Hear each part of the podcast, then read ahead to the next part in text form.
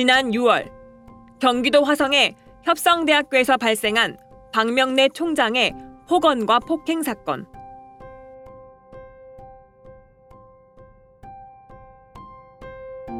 그럼 자기 일이 바빠서 앉으면 좋아. 내가 떠들고 있어. 이 새끼야, 이 개. 너 나와. 아니, 왜, 왜, 나와, 나와. 안 되겠어. 너 이렇게 말해. 나와봐. 그러나 박 총장은 폭행 혐의를 부인하며 여전히 건재를 과시하고 있습니다. 폭행하신 적이 없으시다고 없지. 답변 아니 아니 아니 총장님 말씀 검찰에서도 폭행 혐의를 인정을 했고요, 총장님. 왜 전쟁 아니야? 여러분들 나하고? 아우 이러는 거 아니라니까. 그런데 박 총장의 이른바 갑질은 이번이 처음이 아니었다고 합니다. 일단은 인사를 안 한다는 거에 대해서 네. 어, 좀뭐 나무라거나 또 불러 직접 불러서 어, 총장실에 불러서 왜 인사를 안 했냐? 그 다음에 또 하나는 성희롱 같은 거를 남자한테 그 남자의 어떤 그 가슴을 뭐 이렇게 만지면서 뭐그좀 장난을 친다던가 그 다음에 어, 아래쪽 부분을 만지면서 뭐 장난을 친다던가. 그 남자들 뉴스타파는 취재 과정에서 박 총장의 과거 폭언이 담긴 녹음 파일을 여러 개 입수했습니다. 지난해 9월 교직원 20여 명이 모인 가운데 학교에서 진행된 코로나19 대책회의. 어, 앉아.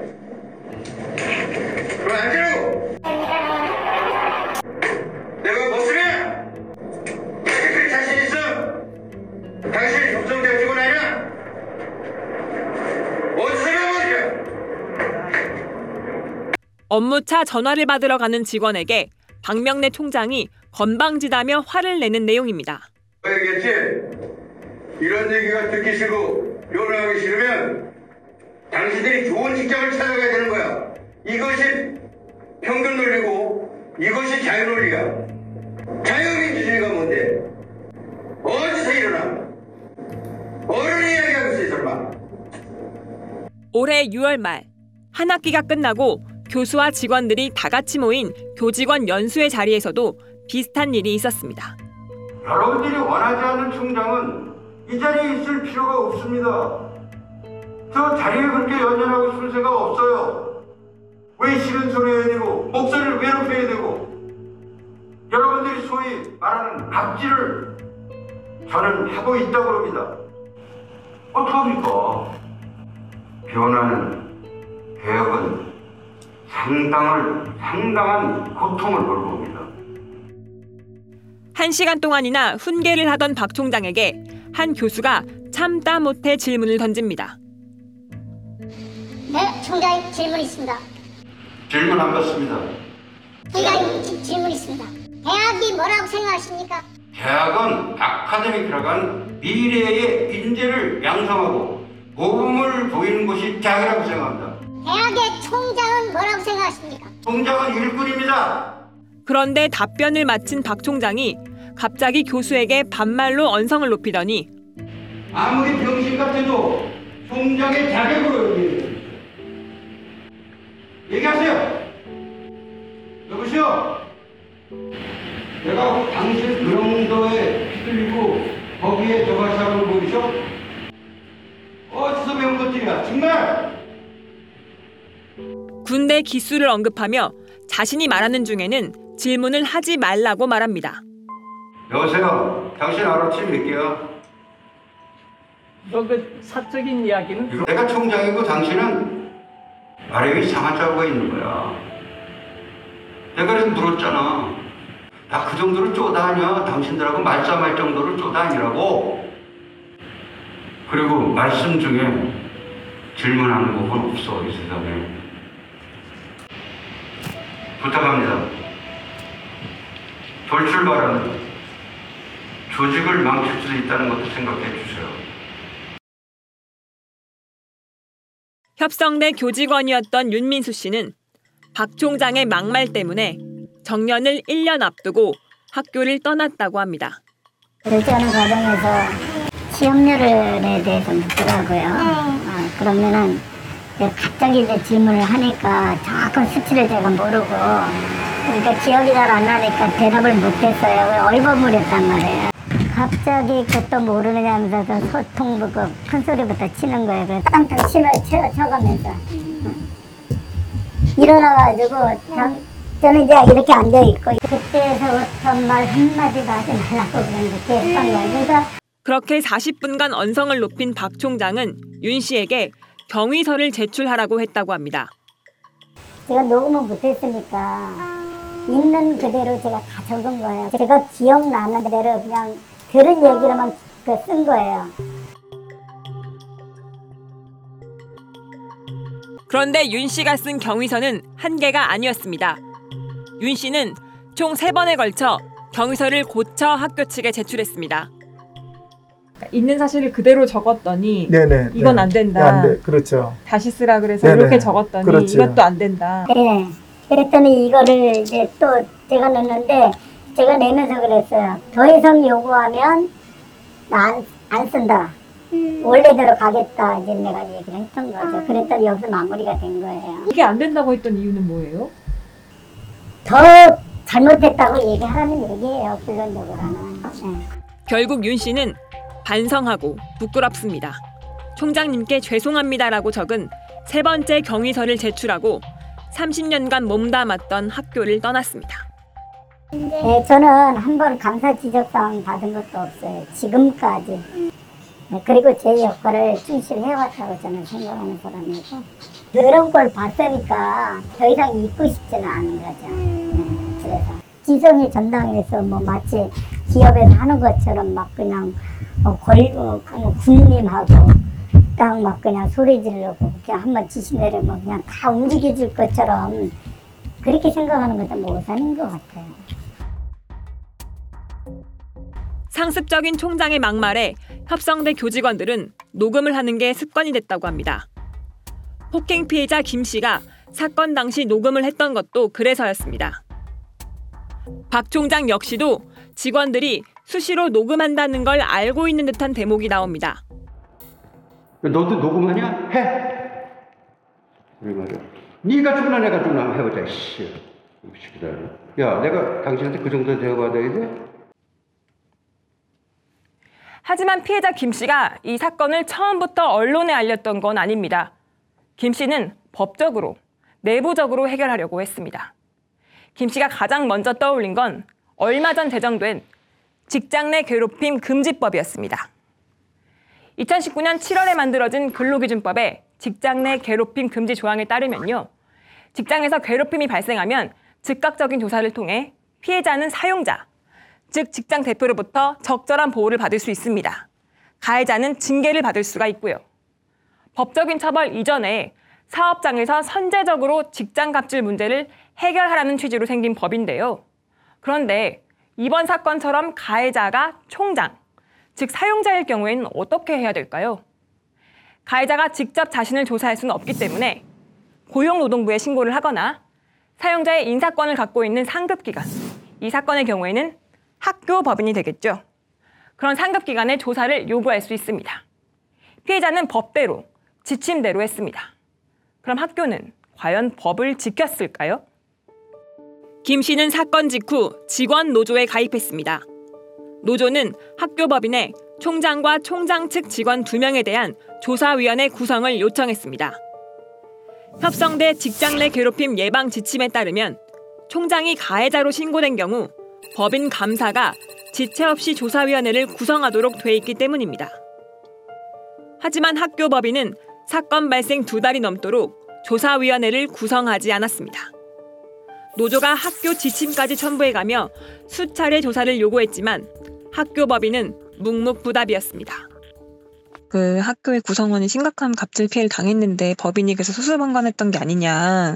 법인에서는 뭐랄까 그 규, 규약이라나 그 부분을 인지를 제대로 못하지 않았, 않았나 이런 생각이 들고 또 하나는 뭐 가해자 쪽을 옹호하는 것이 아니라 적어도 총장 그러면 대한민국의 최고 지성입니다. 그 다음에 장로 그러면 기독교 교회 안에 평신도로서는 최고의 영성입니다. 이런데 이런데 정말 그랬을까? 이 생각이 드는 거야. 학교 법인이 터무니없는 핑계를 들며 방관하는 사이 직장 내 괴롭힘 조사위원회는 엉뚱하게도 학교 법인이 아닌 학교에 꾸려졌습니다. 조사위원장은 총장이 임명했고 조사위원은 상당수가 보직 교수 등 총장의 참모진으로 구성됐습니다. 총장이 가해자인 사건을 총장의 부하 직원이 조사하는 이상한 상황. 공정하고 전문성 있는 조사를 위해 외부 전문가를 선임할 수 있다는 직장 내 괴롭힘 예방 지침은 무색했습니다. 그렇게 일방적으로 구성된 조사위원회의 활동은 피해자 대면 조사 한 번 없이 끝났습니다. 쉽게 말하면 그냥 형식적으로 안 하면 난리를 치고 노조에서 가니까 그 피해자도 안 불러. 피해자가 맞는 걸 지켜본 증인도 안 불러. 그냥 서류로. 이런 엉터리도 이런 엉터리가 세상에 없잖아요. 조사 결론도 허무합니다. 총장에 대한 조사와 처리는 앞서 두 달 동안 조사를 뭉갰던 법인 이사회로 도로 넘기고 폭행 현장에 동석했던 직원 두 명은 피해자와 가해자의 주장이 엇갈리므로 형사 판결이 나올 때까지 조사와 징계 절차를 중지한다는 것이었습니다. 이 사건은 하나의 사건이잖아요.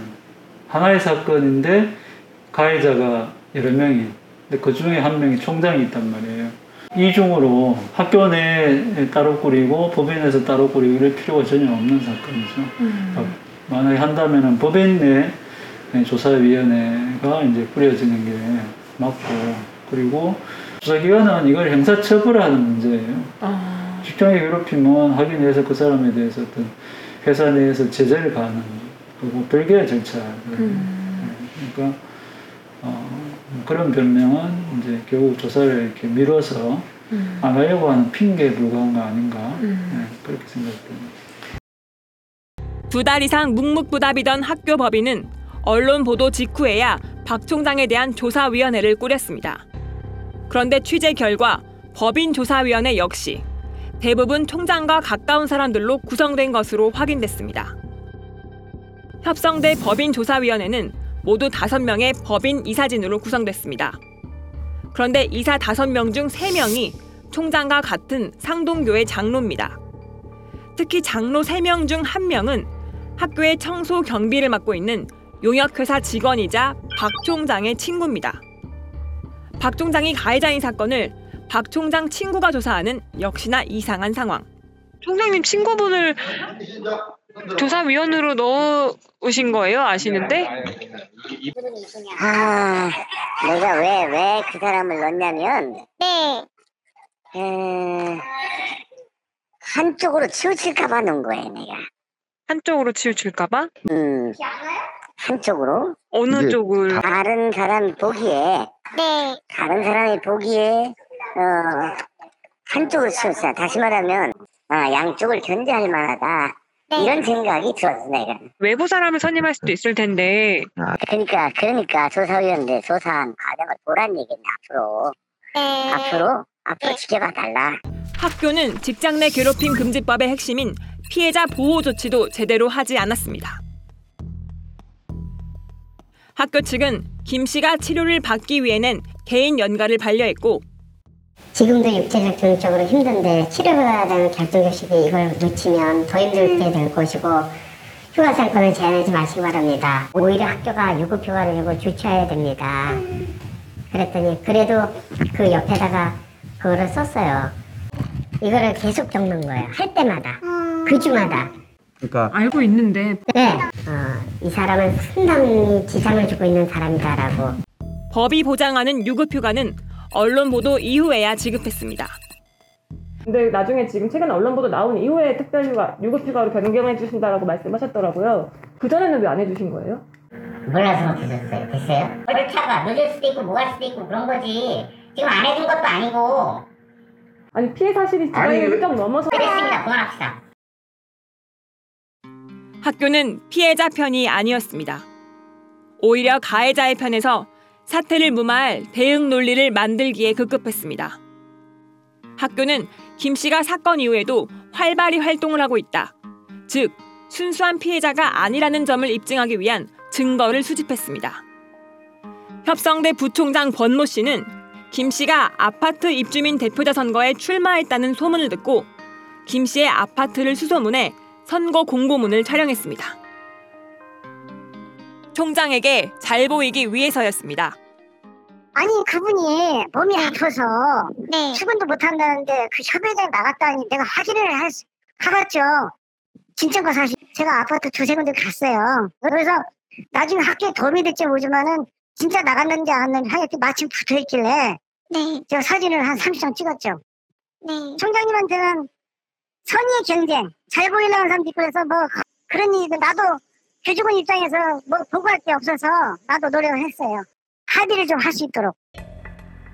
하지만 실제로 피해자는 사건 발생 후에는 선거 운동을 하지 못했습니다.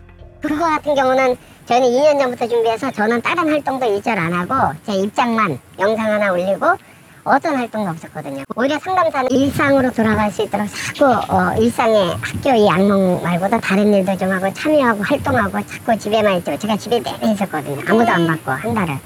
학교는 피해자 김 씨의 12년 전 채용 과정도 문제 삼았습니다. 12년 만에 공문을 보내 과거 채용 서류를 모두 제출하라고 한 것입니다. 그러니까 그 전에는 한 번도 이런 일이 없었다가 이번에 폭행 사건 그렇죠. 저는 12년 만에 처음 들어보는 일이죠, 이게. 12년 동안 여기서 직장 생활한 사람을 갑자기 부당 임용 등의 문제였다면 12년 동안 부당 임용을 방치한 학교가 책임을 져야 될 것이고 안 받고 했다는 건 부당한 거죠. 저는 다 냈거든요. 그냥 다 지우개로 너 12년 인생을 지워버리겠다라는 겁박, 협박이라고 보는 거죠. 학교 보직자들은 경찰에 제출할 총장 구명용 탄원서를 교직원들에게 돌렸습니다. 직장들로 하여금 문자를 보내서 단과대학 조교실에 탄원서가 있으니 거기서 서명을 해달라는 취지로 직장들을 시켜서 어, 그런 일을 벌였어요. 이건 어, 학교의 그 공적 기능을 이용한 아, 개인의 사익을 편취하려고 하는 노력, 그런 노력으로 보인다. 그런데 이 탄원서에서 학교는 피해자를 부당 채용된 낙하산 인사로 못 박았습니다. 피해자는 부당 채용된 낙하산 인사이며 사건 당일에도 이를 해결하려던 총장의 책임감이 과하게 발현돼 문제가 발생한 것으로 사료됩니다. 대학의 생존을 위해 노심초사하던 중 발생한 우발적 실수가 협성대학교에 치명적 피해가 되지 않도록 선처 간곡히 부탁드립니다. 기자들에게 보낸 공식 입장문에도 피해자를 낙하산 인사라고 적었습니다. 그러니까 이런 가장 어떤 대표적인 어떤 2차 가해 행위 중에 하나라고 볼 수 있죠. 그 피해자를 약간 이상한 사람으로 이렇게 이제 몰아가가지고 어, 피해자를 더 이상 이제 그 조직에서 어, 어, 있지 못하게 한다든지 또 피해자의 어떤 주장이나 이런 신빙성을 떨어뜨린다든지 가장 전형적인 2차 가해 행위가 아닌가. 2차 가해 소지가 있는 학교의 공식 입장문과 탄원서. 이런 문서를 작성한 사람은 다름 아닌 학교의 직장 내 괴롭힘 조사위원회 활동을 했던 교수와 직원들입니다. 취재진은 학교 조사위원장을 지낸 총무처장에게 학교가 2차 가해를 했다는 지적에 대한 입장을 물었습니다. 명예훼손이면 뭐 본인이 걸 거고요, 명예훼손을. 총장님도 그러니까 할 일 이게 없으니까. 지금 조사위원장이 중립성이 없이 가해자에게 두둔한 당연히 필요이 없다는 거예요. 나는 공정할 만큼 공정했고 일 처리하려고 했어요. 그거에 대해서 나한테 더 이상 얘기하지 마시라고. 나도 기분 나쁘니까. 네, 알겠습니다.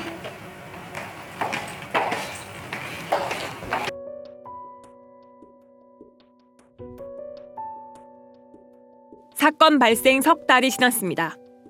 경찰은 최근 총장과 직원 두 명을 공동상해 등의 혐의로 검찰에 송치했습니다.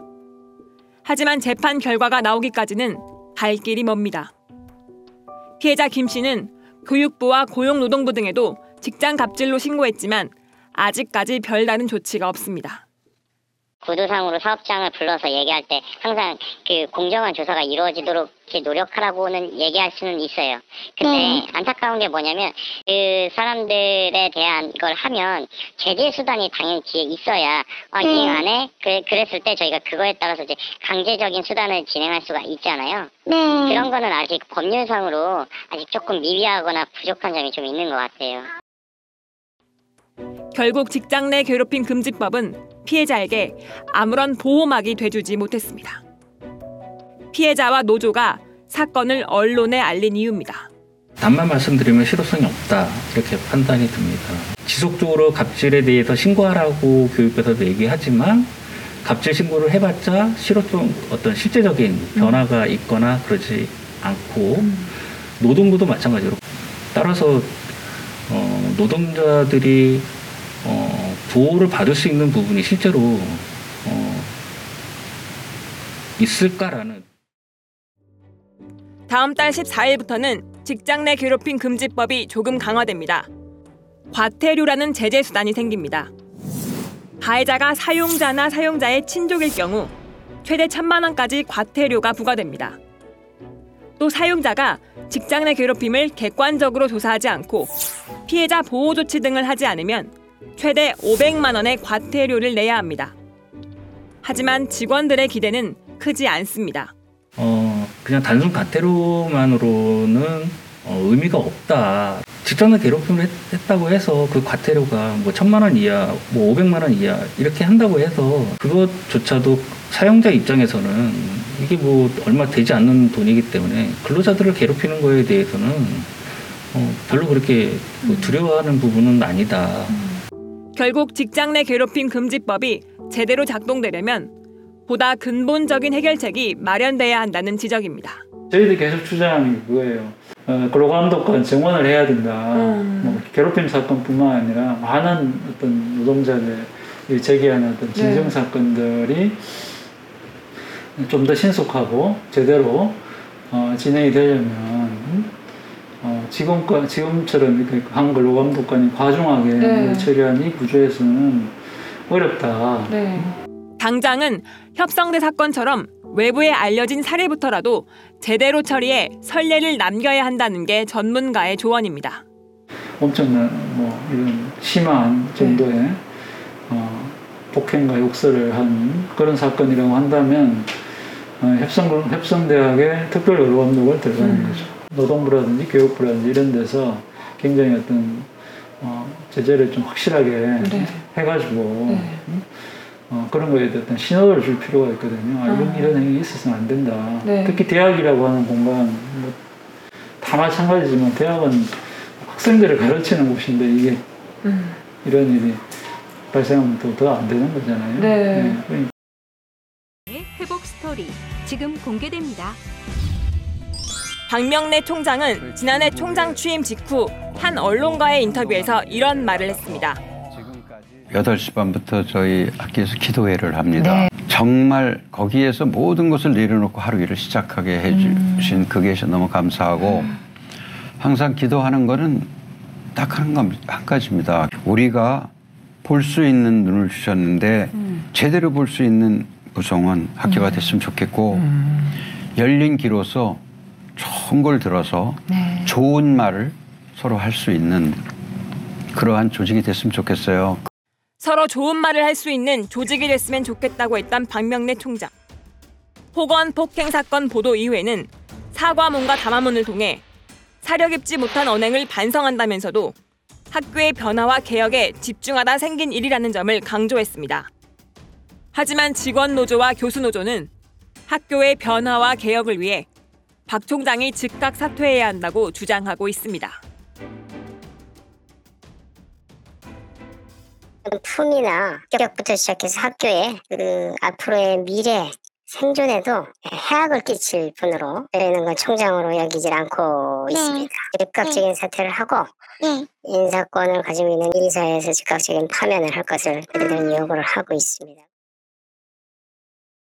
어, 그 주변에 있는 사람들 동, 동요하거나 동조했던 사람들도 마찬가지로 어, 대학 사회에서는 이런 사람들이 있으면 안 되겠다라는 게 제 생각입니다. 그래서 끝까지 어, 이 사람들이 나갈 퇴진할 때 사퇴할 때까지 어, 싸우는 게 목표이기도 합니다.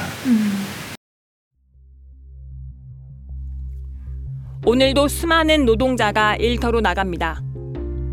일을 하려고 직장에 갔는데 일이 아닌 사람 때문에 사람의 괴롭힘 때문에 퇴사를 고민합니다. 직장 내 괴롭힘을 막는 법이 생겼지만 실제 조치가 이뤄지는 경우는 극히 드물고 피해자의 보호막이 되어주기에 법은 너무 약합니다. 그래서 많은 직장인들이 괴롭힘을 신고하려다가 또다시 포기하곤 합니다. 2주 뒤 개정된 직장 내 괴롭힘 금지법이 시행되면 그래도 조금 나아질까요? 뉴스타파 홍혜진입니다.